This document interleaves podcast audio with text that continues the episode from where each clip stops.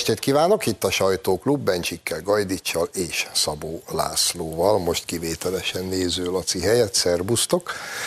Urak, a múlt héten Robert Kennedy Jr. lepte meg a világot azzal a kis bejelentésével, hogy az amerikai Egyesült Államok titkosszolgálata, a CIA, az világszerte több ezer újságírót fizet, ahogy ő fogalmazott, vesz meg, hogy az Egyesült Államok érdekeit, hát hogy, hogy finoman fogalmazunk, képviselje.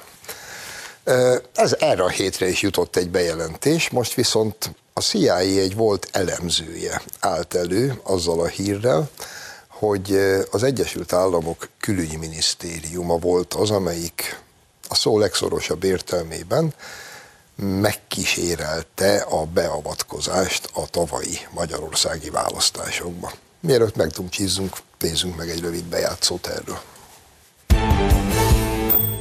Orbán is a rare voice within the European Union. I mean, he's basically Orbán Viktor nem tipikus jelenség az EU-ban, mert vallásos, konzervatív, és mert nem akarta megnyitni Magyarország határait az illegális bevándorlók áradata előtt. Ezért az USA és több európai ország komoly erőfeszítéseket tettek azért, hogy megszabaduljanak tőle. Érdekes, hogy bár 2016-ban az amerikaiak milyen felháborodtak azon, hogy az oroszok állítólagosan beavatkoztak az USA elnökválasztási kampányába, ám 2022-ben mi közvetlenül avatkoztunk be a magyar választásokba, amit egyébként ismételten megnyert Orbán Viktor.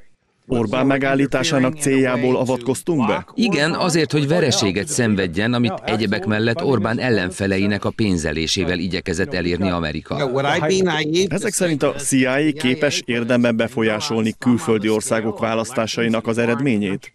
Magyarország esetében ráadásul nem is a CIA avatkozott be, hanem az amerikai külügyminisztérium. Még csak nem is igyekeztünk leplezni a szembenállásunkat. No, azért képzeljétek el ezt a beszélgetést. Mi maradjunk a elemző által is említett példán. Tehát képzeljétek el ezt a beszélgetést, ahol ugyanez szóró szóra megismétlődik, csak mondjuk azzal, hogy Oroszország vagy Kína akart beavatkozni a magyar választásokba, vagy bárkiébe máshol, hogy abból mi lenne. És most meg nem, nem, szinte már a szagát is érzem annak a a nagy csöndnek, ami ezt a kis párbeszédet övezni fogja a túloldalról. A csöndhöz némiképpen hozzájárul az is, hogy javítsatok ki, ha rosszul tudom, de nekem úgy rémlik, hogy egyébként tök sikertelen volt ez a beavatkozási kísérlet, mert Orbán mint újfent megnyerte a választást, és a jelek szerint most is nyerésre áll, hogyha vajon a következő. Vagyis ez a szégyenletes beavatkozási folyamat egyúttal rendkívül szánalmas is. Tehát Amerikának újfent sikerült hülyét csinálni a saját magából, de egyébként egyetértek vele Zsolt, hogyha az oroszok próbáltak volna beavatkozni bármelyik fél oldalán, vagy Kína próbált volna beavatkozni, olyan visítozás volna, még mindig zengene az ég. A csöndhöz az is hozzájárul majd, hogyha összekapcsolod a két hírt, a múlt hetit meg ezt most, akkor kiderül, hogy pénzzel megvásárolják az itthoni újságírókat, politikusokat, úgy nevezett civileket, akik nem mások, mint politikai aktivisták, és rajtuk keresztül próbálják elérni azt a célt, amit itt bőrén, gátlástalanul, nyíltan elénk tárt ez az ember. Ha ezt így jól összegyúrom, akkor ez a hazárulás minősített esete. Teszik ezt mindazok, akik bennünket vádolnak azzal, hogy mi tulajdonképpen csak propagandát nyomunk, mi tulajdonképpen kitaláljuk ezeket a hülyeségeket, mert mondtuk mi ezt régebben is, amit itt most elénk tártak, csak mindenki úgy Az összeesküvés. Összeesküvés, és mi hülyék vagyunk, hogy ilyeneket próbálunk letolni a választópolgárok torkán. És ők közben, miközben bennünket ezekkel vádoltak, jól tudták, hogy teljes mértékben igazunk van, sőt, még azt is gondolhatták, hogy ha ti azt tudnátok, amit mi tudunk, és ennek ellenére gátlástalanul hazudoztak az egész nemzetnek, az egész országnak. Hát most hogy szólalhatnának meg? Mit tudnának mondani ezek után? Hát három dolog jutott eszembe. Az egyik, hogy azért önmagában van annak egy kis pikantériája, amikor Robert Kennedy Jr., aki ugye a JFK-nek az unoka öccse, ő tárja a nyilvánosság elé a CIA meg az amerikai külügyminisztérium ügyet, hogy a saját nagybátyja meggyilkolása kapcsán sem teljesen világos, hogy ott a CIA mit ügyeskedett, úgyhogy azért az amerikai, hogy mondjam, politika, politikáról is, hogy mondjam, ékes képet nyújt az, hogy az, az, amik kiderülnek ott. A másik pedig az, a másik dolog az az, hogy ugye ezt egy olyan ország tette velünk, amelyik a szövetségesünk a NATO-ban közösen vagyunk tagok. Mit kell gondolnunk erről a szövetségről, hogyha ilyen dolgok megtörténhetnek abban az országban. És a harmadik, ami már egy kicsit előre mutat, hogy ne legyen kétségünk, a 2024-es európai parlamenti választásokon ugyan ez fog történni. Ugyanúgy, mert ugye ráadásul közben már háború lett, már ugye, amikor a 22-es választások voltak, már kitört a háború, de azóta ez eszkalálódott, két, még terebélyesedett, ugyanígy bele fognak akarni avatkozni az amerikaiak az európai parlamenti választások. A Pressman azért van itt. Hát nyilván. És minek, minek ellenség annak, akinek ilyen barátai? Hát, de hogy Laci költői kérdésére válaszoljak, hogy mit kell gondolni az ilyen szövetségesekről. Hát talán érdemes lenne megkérdezni erről azokat az afgánokat, akik tíz évig szolgálták a Afganisztánban ideiglenesen állomásozó amerikai csapatokat, aztán úgy lettek otthagyva, ahogy kiszolgáltatva névvel, címmel a visszatérő táliboknak. Hm, ők is szövetségesek voltak. Még, még. Erről ennyi. Gyerekek, ugorjunk haza. A, ugye régóta lehetett hallani, olvasni arról, hogy a magyar kormány meg akarja venni, fogalmazunk pontosabban, vissza akarja vásárolni a repteret. És most eljutott az ügy abba a fázisba, hogy a magyar kormány ajánlatot is tett a tulajdonosnak. Ekkor érkezett Gyurcsány Fletó, jó érzékkel, fantasztikus taktikai és ütemérzékkel, és ugye Korda György Reptér című számával üzent kvázi a miniszterelnöknek, hogy hát persze reptérre van pénz, mi? Üzeni ezt az a gyurcsány, aki színes üveggyöngyökér adta el annak idején a magyarországi repteret, ami egyébként az arany tojást tojó tyúk, mert írgalmatlan bevétel van belőle. És minden normális, hazaszerető és a hazáját szolgáló kormány az nem eladja a családi ezüstöt, mint gyurcsányék, ezek a szemétgazemberek, hanem megtartja, vagy legalább, ha már az elődei eladták, akkor megpróbálja visszavásárolni. Reptér, malév, vízközművek, sorolhatnánk napestig. És mielőtt meghallgatom kedves véleményeteket, azért már megtette tegnap kedves kollégám Robi, de ismételjük meg, mert olyan jó, hogy hát minimum három zeneszámot mi is tudunk küldeni a Fletónak. Az egyik Hobótól a gazember, az mindenképpen illik, aztán szerintem helyén van az is a tankcsapdától, hogy jaj, de be vagyok rúgva. Egy harmadikként Nagy Ferótól a, azok a boldog szép napok ég veled, te nem tudod, milyen jó nélküled. Ezt üzenjük Fletókának. András, reptér? Igen, kimondtad a varázsszót, hogy az aranytojás tojótyúk. Gyurcsányék nem csak, hogy mindent eladtak, hanem 6 ezer milliárd forint adósságot örökítettek ránk, és ha emlékeztek, 2010 és 2012 között az IMF, az Európai Unió, sőt Amerika is iszony nyomást gyakorolt ránk, hogy nehogy véletlenül olyan lépés merjen tenni az új Orbán kormány, amivel ki tudna ebből a csapdából törni, tehát minden szigorúan be kell tartani, és egy iszonyatosan nehéz, úgynevezett unortodox gazdaságpolitikával rántotta ki a saját fejénél fogva Magyarország magát abból a gazdasági őrületből. Olyannyira jól sikerült, hogy az aranytojás tojott lyukokat, vagyis azokat az elosztó rendszereket és azokat a szolgáltatásokat, amik automatikusan pénzt termelnek, mint egy pénztermelő automata, fokra fokra az állam visszavásárolja, hiszen minél több olyan forráshoz jut az állam, amit az egyéb, az ország működtetését tud fordítani, annyival kevesebb adót kell kivetnie. A reptéred egy stratégiai pont. Magyarország számára a Magyarország légi kapuja az kizárólag Ferihegy, mert a vidéki repterek tiszteletem munkát végeznek, de ez egy olyan ország, hogy Budapest az egyszem központja. Az, hogy ezek szemétkednek, az teljesen érthető, retetesen fáj nekik, hogy bár teljesen, úgy tűnt, hogy teljesen tönkretették Magyarországot, Magyarország mégis talpra állt. És ettől ők meg vannak zavarodva. Ja, csak bocsánat meg ott, hogy az ennél még a Gyurcsánynál is több intellektust feltételeztem. De tényleg olyan, mint a macska a felborított tejfölös köcsög mellett, a csupa tejföl a bajsza, és ülést vártatlanul néz. Na de az egy macska. Ez a barom, ez pedig e- elsőként szólal meg. Két nagyon ö, markánsan eltérő gazdaságfilozófia ütközik. Az egyik a gyurcsányi, mindent eladni, mindentől megszabadulni, és a befolyt összegből szavazatot vásárolni, hogy ezzel föntartsuk azt a hatalmat, amelyik aztán joggal fordul IMF-hez, Európai Központi Bankhoz újabb hitelekért, amivel ezt a több ezer milliárdos adósságot fölhalmozza, aztán majd lesz, ahogy lesz, utánunk a vízözön. A másik pedig, mindent, amit elkótyavetéltek visszaszerezni, növelni a nemzeti vagyont, működtetni a nemzeti vagyont, és az így keletkezett haszonból, profitból, abból adni a választópolgároknak, hogy érdekelté tegyük őket abban, hogy ezt a nemzetépítő munkát végezzék, folytassák. Ez, ez számukra fölfoghatatlan, de ha még meg is értenek belőle valamit, akkor meg elviselhetetlen. És most még csak egyetlen mondatot a DK szavazókhoz.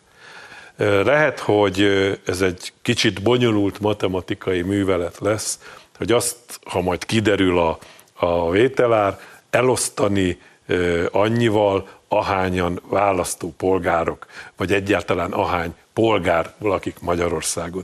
Nézzék meg, hogy majd hány forint jut, na, ebből az összegből egyszer egy embernek és akkor rá fognak jönni, hogy annak az osztogatósdinak, amit a Gyurcsány hirdet, az ég adjat a világon semmi értelme nincsen, mert ettől senkinek nem lesz jobb. Attól viszont, hogyha állami tulajdonban van részben, mert ugye nem teljes állami tulajdon lesz, csak többségi, de már ezzel is nagyon sok hasznot lehet minden egyes polgár számára majd termelni, és hogyha kettőt összevetik, akkor rá fognak jönni, hogy Gyurcsányra nem hogy az országot, nem hogy a repteret, a tyúkólat sem szabad rábízni. És még egy aspektust hagyd tegyek ide az asztalra, ez a biztonsági kérdés. Tehát háborús időszakot élünk, és ebből nem fogunk egyhamar kijönni, bármennyire is szeretnénk, hogy minél hamarabb béke legyen, és talán lesz is, vagy reméljük, hogy lesz is, de én valamiért azt képzelem, hogy az elkövetkezendő évtizedek azok a háborúk évtizedei lesznek, sajnos még Európában is. És akkor, különösen a modern háborúk világában egyáltalán nem mindegy, hogy a repülőtér kinek a kezében van. Mert a modern háborúk egyik kulcskérdése az az, hogy a légi közlekedés és egyébként a, a, a légierő az hogyan működtethető. Nekünk, magyaroknak az az érdekünk, hogy a repülőterünk, ahogy te mondtad, az egyetlen jelentős repülőterünk, az nemzeti kézben legyen, és mi döntsünk felőle, hogy ott kiszáll föl, kiszáll le. Arról már nem is beszélve, hogy még a polgári légiforgalom korszakában is óvatosan fogalmazzunk ebben a kérdésben, az adatbiztonság kérdés is egy fontos kérdés. Ki fordul meg a mi repülőterünkön? Kik szállnak ott le, kik szállnak ott át, kik mire használják ezt a, ezt a repülőteret? És nagyon helyes, csak csatlakozni tudok hozzád, hogy, hogy hogy van egy világos kormányzati filozófia, a mi kapcsolódásunk a világhoz, a közlekedési kapcsolódásunk az legyen nemzeti kézben. Ezért vett a magyar kormány kikötőt Triestben mert nekünk kell magyaroknak, a magyar államnak, a magyarok közösségének kapu a világra, légi kapu is, tengeri kapu is, de az legyen a mi kezünkben, arról mi döntsünk, hogy hogyan használjuk. Igen, csak egy mondat erejéig visszatérve, amit Otto mondott, hogy milyen is a gyurcsányi gazdaság, filozófia, adjunk el mindent, aztán költsük el, aztán utána a vízözön. De hát volt egy pillanat, mikor azt hitte az ember, hogy megvilágosodott ez a marha. Hát összödön ő maga mondta el, nem? Ilyen böszmeséget ország még nem csinált, mint mi csináltunk. Annyival vagyunk túl a lehetőségeinken, hogy arra nincsenek szavak. És a nemzetközi pénzbőség, a pénzpiacok bősége, trükkök százai segítettek. Amiről nektek Tehát nem is kell, kell tudni. Az segített, hogy egyáltalán ezt az egészet túléljük. És most kiáll öregem, és hú te, úgy megsimogatnám egyszer a buksi fejét. És tudjátok, kinek simogatnám meg még a buksi fejét? Például a 4-4-4-eseknek. Na. E, muszáj erről beszéljünk egy pár szót. Ugye bár nem régiben megjelentettek egy jobb hiány nevezzük így, hogy cikknek, felolvasom a címét, jó?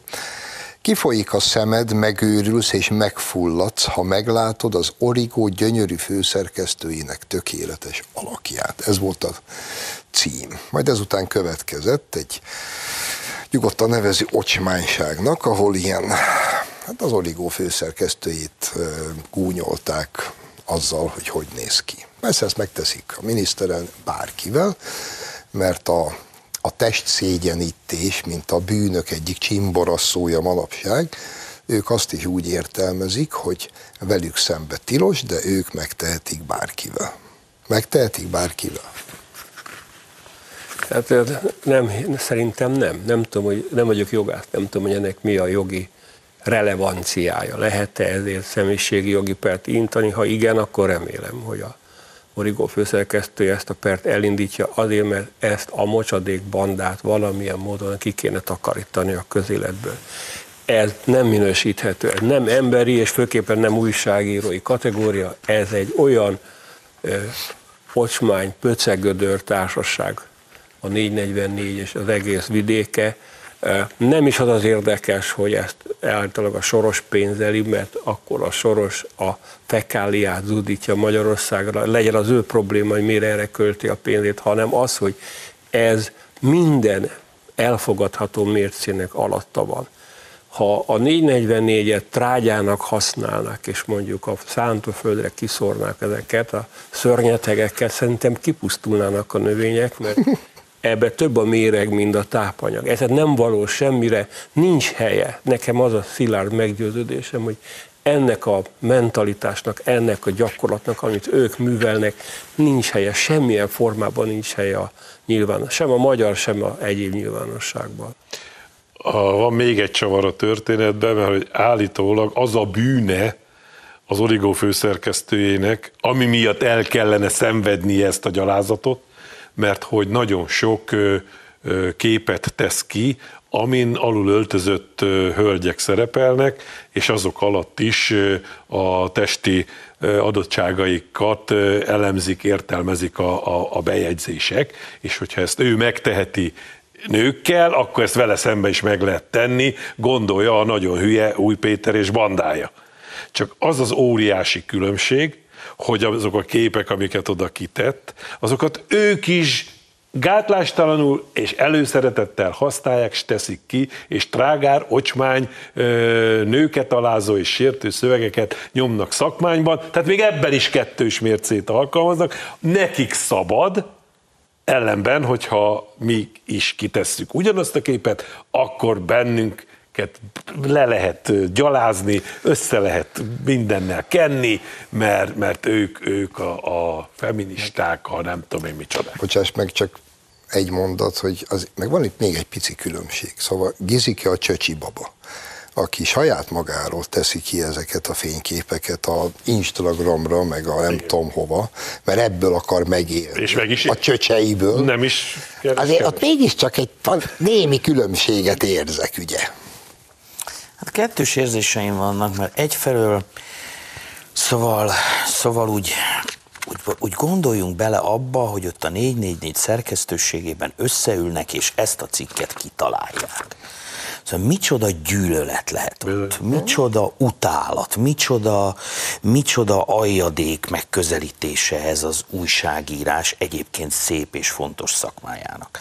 Másfelől meg, hát ha csak ennyi jut már, ha már csak ezt tudják kitalálni, ha már ide süllyedtek le, ha már, ha már semmi más nem jut eszükbe, hát akkor nem, talán olyan nagyon nagy baj. Így van.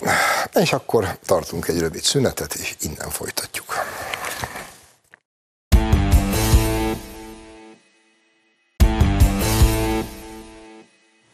Folytatjuk a sajtóklubot Bencsikkel, Gajdicsa, Szabó Lászlóval, és hát folytassuk mindenképpen a hét hírével, ha megengeditek. Nem is mondok semmit, hanem megnézzük a bejátszót. Úgy éreztük, hogy nem tudunk már civil szervezetként többet tenni a másik reformkorért. Egyel magasabb szintre kell lépnünk. Ki kell hajóznunk a pártpolitika veszélyes vizeire, tudva azt, hogy ez számtalan nehézséggel fog járni, és hogy az eddig életünk fel fog borulni. De mégis azt éreztük, hogy így tudunk hatékonyabban, jobban és szélesebb hatással küzdeni ezekért a célokért.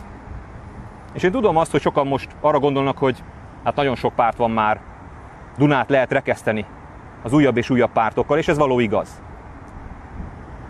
De mi azt éreztük, hogy hiába ez a sok párt, bennünket nem képvisel egyik sem. Nem szólít meg egyik sem. És ezért úgy gondoltuk, hogy ha már így van, akkor képviseljük magunkat. Hűha, no, Gáborék kihajóznak a pártpolitika veszélyes vizeire. Ez egy óriási remek hír. Szerintem a komplett ellenzéki oldalon egyszerre sóhajtott fel mindenki, hogy úgy hiányzott ide még egy párt, mint egy falat kenyér. Amúgy pedig eddig, ami vélemény, komment, hozzászólás velem szembe jött, azoknak a 90%-a úgy kezdődött, hogy vajon a Fidesz mennyit adott ezért. És akkor vona utolsó mondata ugye, hogy hát ez rengeteg párt van, de egyik se képvisel minket. Ezért úgy döntöttünk, hogy hát akkor képviseljük mi magunkat. Az egy remek ötlet, ha az ember azért alapít pártot, hogy saját magát képviselje, de adódik a kérdés, hogy szerintetek mégis kiket szeretne a vona most képviselni és megszólítani? Hát szerintem sokan ott az ellenzék oldalon egy kicsit az úgy, úgy meg összeszorult a lelkük, hogy remélem engem nem. Mert akit eddig képviselt, azt mind tönkretette, becsapta és hátba szúrta. Tehát volna Gábor az a varázslatos képességű politikus, ami, aki bármihez nyúl, abból garantáltan fekália lesz. Tehát minden tönkretesz.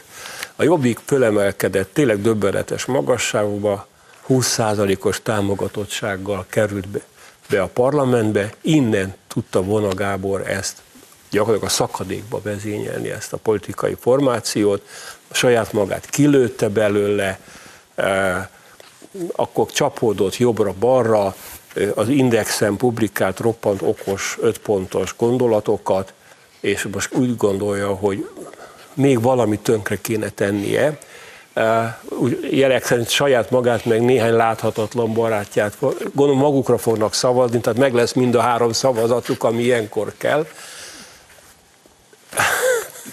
Komikus figura. Az még hagyjál, hogy van elég párt éppen Magyarországon, de hogyha jól számolom, akkor ez a formáció lesz a hatodik, amelyik az általa egyébként szétvert jobbikból osztódással szaporodott. Na most ez az osztódás, a szaporodás, ez megfigyelhető volt már az MSP esetén is, az MDF fesedés is valami hasonlóról szólt. Nem jelent ez jót a magyar politika történetben, ha valami így kezd el burjánzani. És azt látom, hogy baj van itt a, az alapkoncepcióval is, mert azt érezni ma a negyedik kétharmados többséggel kormányzó valóban a reformkort idéző építkezésekkel, fejlesztésekkel, a határokon átívelő nemzetpolitikával, szóval ezzel működő kormány idején azt érezni, hogy őt, a második reformkor emberét nem képviseli senki, ez, hogy is mondjam, csak bizonyos fajta politikai szűklátókörűségre utal én nálam, mert az a helyzet, hogy ami abból pozitív, amiről a vona beszél, az már mind képviselve van Magyarországon, ami pedig, amiről nem is nagyon akar ő beszélni, kérdésedre a válasz, hogy tehát tulajdonképpen pont azokat célozza meg, akik pártot választani nem tudó, bizonytalan, jó nagy létszámú közeg, tömeg, és nem bír vele egyik párt sem, hát ő azt gondolja, hogy innen majd ő szakít, hasít, és ezzel beverekszi magát újra a parlamentbe. Csak szeretném őt figyelmeztetni arra, hogy ez a massza, ez két rétegből áll. Az egyik, amelyik érdeklődik a politika, a közélet kérdései iránt, csak éppen nem tetszik neki sem az ellenzék, sem a kormánypárt. De a nagyobb része az egészen egyszerűen nem foglalkozik ezzel a problémával, és nem fogja az ő táborát sem gyarapítani, de ez legyen az ő baja. Hát először is Nyilván ti is észrevettétek a kommunikációs blikfangokat, tehát amikor azt mondja, hogy kihajózzunk a pártpolitika terepére, akkor éppen elhalad egy hajó a háta mögött, és a parlament sziluettje előtt ülve éppen azt mondja, hogy Dunát lehet rekeszteni a pártokkal. Zseniál, perfekt kommunikációs ötletek. De nézzük a komoly részét. Először is Magyarországon demokrácia van, bizonyos szorító körülmények között, de mindenki akkor, azzal és úgy alakít pártot, ahogy akar. Úgyhogy sok sikert a magyar demokráciának, és sok sikert Vona Gábor pártjának is, ezen a metszetben legalábbis mindenféleképpen. Másrészt úgy látom, hogy az ellenzéki oldalon a, kiadták a jelszót, több pártot, mint szavazót. Tehát lassan e felé, e felé haladunk, hajrá előre, és amit viszont még szerintem azért érdemes figyelembe venni, szerintem Vona Gábornak financiális problémái vannak, finanszírozási problémái vannak. A 2024-es európai parlamenti választásokon az ő pártja el fog indulni, ugyanis, ha elindul, azzal állami támogatást lehet kapni, sőt, még akár hitelhez is lehet jutni, aztán, hogy azt majd hogyan lehet, lehet vele elszámolni, meg hogyan lehet visszafizetni, az már egy másik kérdés, de ez majd legyen a 2024-et követő, vagy parlamenti, európai parlamenti választásokat követő problematika. Én ezeket a metszeteket látom emögött, az akció mögött. Fussunk azért még egy kört, mert két egykori jobbikos aki ráadásul mind a kettő hát, meglehetősen szoros kapcsolatban volt Vona Gáborral hajdanán, két vélemény már elhangzott. Ugye Novák előd, a mi hazánkból azt mondta, hogy hát 2016-ban kellett volna egy másik pártot csinálni a vonának, Gyöngyösi Márton pedig, de nehezemre esik még a nevét is kimondani, ő pedig, és ezt végképp nem tudom hova tenni, hát gyakorlatilag egy ilyen félig ájult, gyönyörtől elalélt dicshimnuszt zenget, hogy ő mennyire örül, hogy Vona Gábor visszatér, és mondja ezt a gyöngyösi, aki tényleg ott kapirgál a jobbik, már, már romokban sem létező jobbik tetején, és most jön a vona, és ő elkezd örülni. Hm?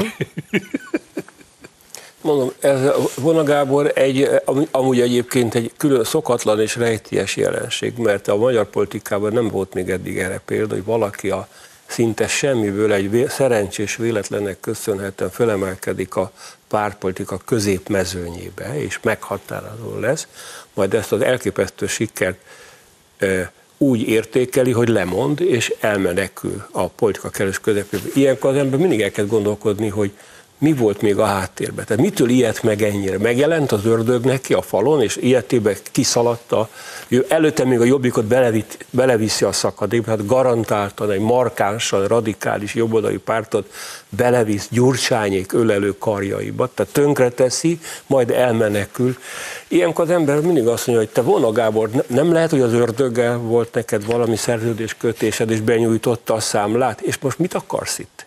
Mit akarsz te, te itt, mi, mi közöttünk? Jó, hát 10 percig fogsz tudni bohóckodni ebben az Nem kéne most már elmenned a fenébe? Ha a kettő közül kell választanom, akkor én Novák előd véleményével tudnék azonosulni. Valóban, először is nem kellett volna tönkretenni a jobbikot, de ha már, akkor pedig ki kellett volna lépni, és amikor ő kilépett, akkor lehetett volna új formációt alakítani, amelyik képes megvalósítani az ő nagy álmait. de nem ezt az utat választotta, és az, amit csinált közben, azok után ez most nyilvánvaló, hogy, hogy kiváltja mindazokban a rossz érzést, ellenérzést, akiknek gyakorlatilag az álmait szerte zúzta, ahogy ő fogalmazott. Ő adta és visszavette a jobbik lelkét, jelentsen is ez bármit. De ami nagyon fontos, hogy ő most a civil, állítólagos civil mozgalom világából evezi vissza hajóját a politika veszélyes vizeire, miközben a politikában éppen egy fordított irányú folyamat zajlik. Még Karácsony Gergely is azt mondja, hogy az önkormányzati választáson is már félre kellene tenni az országos nagypolitikát, és a civil mozgalmak felé fordulva, a civil emberek felé fordulva kellene újra gondolni a közélet nagy kérdéseit, mert abban van a jövő. És a általában is az ellenzék az összes frusztrációját, a politikai tehetetlenségének, tehetségtelenségének az összes nyűgét úgy próbálja levetni, hogy éljen a civilség. És ez az önkormányzati választásokon, majd figyeljétek meg, nagyon vissza fog köszönni, hogy nem lesz ott egy baloldali jelölt se, mindenki civil lesz, csak éppen a háttérből majd a guruló dollárokkal, meg mi egyebekkel a pártok fogják őket támogatni. Úgyhogy nagyon érdekes lesz a, a vonának a, a szembejövő forgalma, hogy az, mit kezd a politika.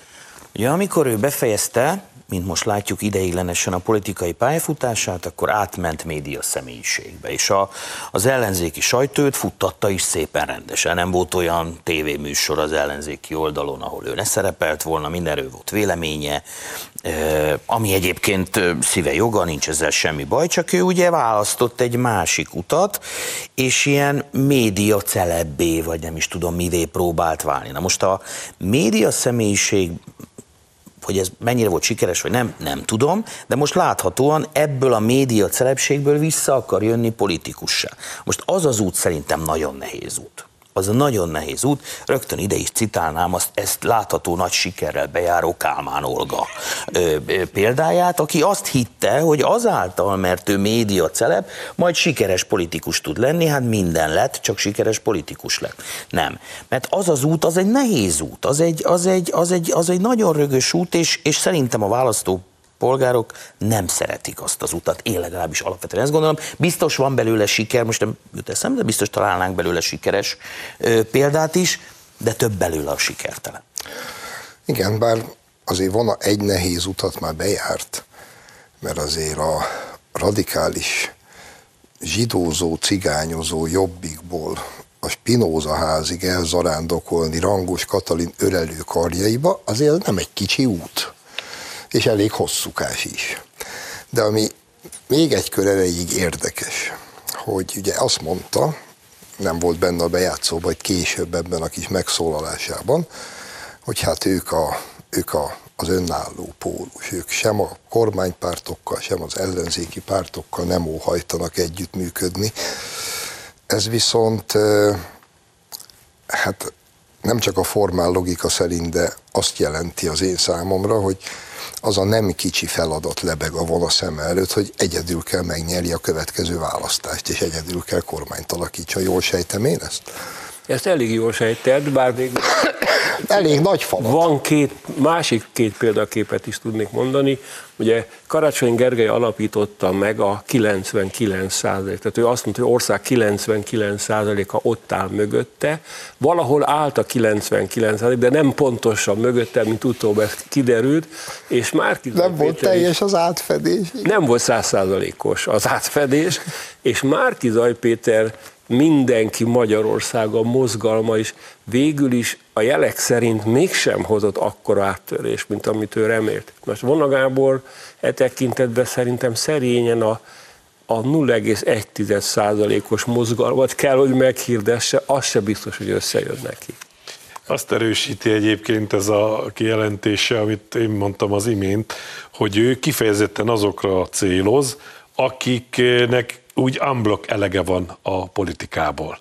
És nem mondhatja azt, hogy ő egyébként majd adott esetben szövetséget köt akár egyik, akár másik oldallal, vagy egyik oldal egyik pártjával, mert akkor rögtön elveszíti azoknak a bizalmát, akik azt mondják, hogy mindegyik rossz, mindegyiket el kéne takarítani.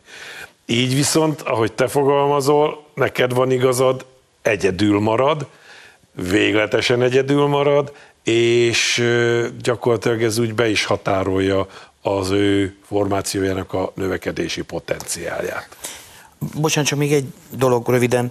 A politika szerintem pro dolog. Az valamiért van. És az a sikeres politikus, aki arról tud beszélni, hogy ő mit szeretne csinálni, miért akar tenni. Az ellenzéki térfélen most már még egyel több kontra van ők mindig csak és kizárólag arról tudnak beszélni, hogy ők mit utasítanak el, és mi, de hogy őt mit kínálnak, mit adnak, miért szeretnénk, vagy miért támogassuk őket, miért, erről ők sose beszélnek. És Vona rögtön indulóra elköveti ezt a hibát. Hogy nem arról beszél, hogy ő mit szeretne, megint arról beszél egy ellenzéki szereplő, hogy na mit nem. Ő azt semmiképpen, amit lát. Oké, okay, pajtás, de mi az, amit amit kínálsz neki? Mi az, amiért szeretnél? Azt kínál, amit nem lát. Maradt még öt percünk, és mindenképpen ejtsünk szót a, hú, nem tudom miről. A, ugye volt régen Farkasházi Tivadarnak ez a szárszói találkozó nevű, nem tudom hány éven keresztül oda összetrombitált a leginkább a Balos Lipsi Holdudvar megmondó embereit, persze pártpolitikusok is megjelentek, aztán ezzel fölhagyott, most jött Újhelyi István, aki, hát hogy föleleveníteni a szárszói találkozókat, de már nem szárszó, hanem százszó, és akkor ő beszélt a Tedivel, akivel ezt le-e-mailezték, aztán jött a Farkasházi dörgedelmes cikket írt a népszavába, hogy hogy de hát ő az egészről nem tudott semmit, mert őt senki meg nem kereste, és ebbe ő nem vesz részt, akkor az új helyi visszaszólt neki, hogy de hát csak rád való tekintettel nem hozom nyilvánosságra a teljes levelezésünket. Aztán Teddy megint írt a népszavába, hogy ú, tényleg nem vette észre az e-maileket, olyan, mint az Elmegyógy Intézetnek a második emelete. Minden esetre most ugye mostan péntek van, mikor ezt az adást vesszük fel, a nézők vasárnap látják, úgyhogy ha jól sejtem, akkor most azt kell mondanom, hogy tegnap volt a Margit szigeten a száz szó találkozó, ügyesen egy időpontra rakva a kötcseivel. Hm. Hogy hova megy? Hova megy? Most még péntek van nekünk, most még dönteni kell, hogy igen, hova megyünk. Én, én lehet, hogy nem megyek a Margit szigetre. A szigeti veszedelemtől szeretném magam távol tartani, de az iróniát félretéve az a vicc, és ez nem vicc, hogy egyéb iránt egy politikai erőtérnek az első számú feladata, ugye egy szó volt, hogy mit képvisel, mit akar elérni, hogy elkezdenek beszélgetni a hasonló képen gondolkodó emberek arról, hogy itt vagyunk, mit akarunk, mit szeretnénk tenni, hogyan akarjuk ezt az országot majd megmondtam, milyen országot felvirágozta, miként Gyurcsány fogalmazott egyszer. Hát az, mondjuk ez lenne az alapja. Tök mindegy, hogy minek nevezik, akár a Margit szigeten is összegyűlhetnek, ha arra, abból a célból gyűlnek össze, hogy szeretnék tisztázni, hogy ki mit gondol Magyarországon, mi az, ami tetszik, mi az, ami nem, de ők mit szeretnének csinálni, ennek még akár, ebből még akár kisülhet valami értelmes dolog. De attól tartok, hogy nem ez lesz, mert eddig Egyébként a farkasházi féle találkozók sem erről szóltak, ott is elsőrenden, amennyire tudjuk, nem voltunk meghívva, de némiképpen értesültünk, ott is elsősorban anyázás zajlott, hogy a fasiszta jobboldal így, és a fasiszta jobboldal úgy. Úgyhogy e tekintetben a nagy, nem érzem nagy hiánynak, hogy nem lehetek ott a Margit szigeten. Nem lehettem ott a Margit szigeten. A balliberális értelmiség búzs düledékei elkezdett lebegni egy rémalak.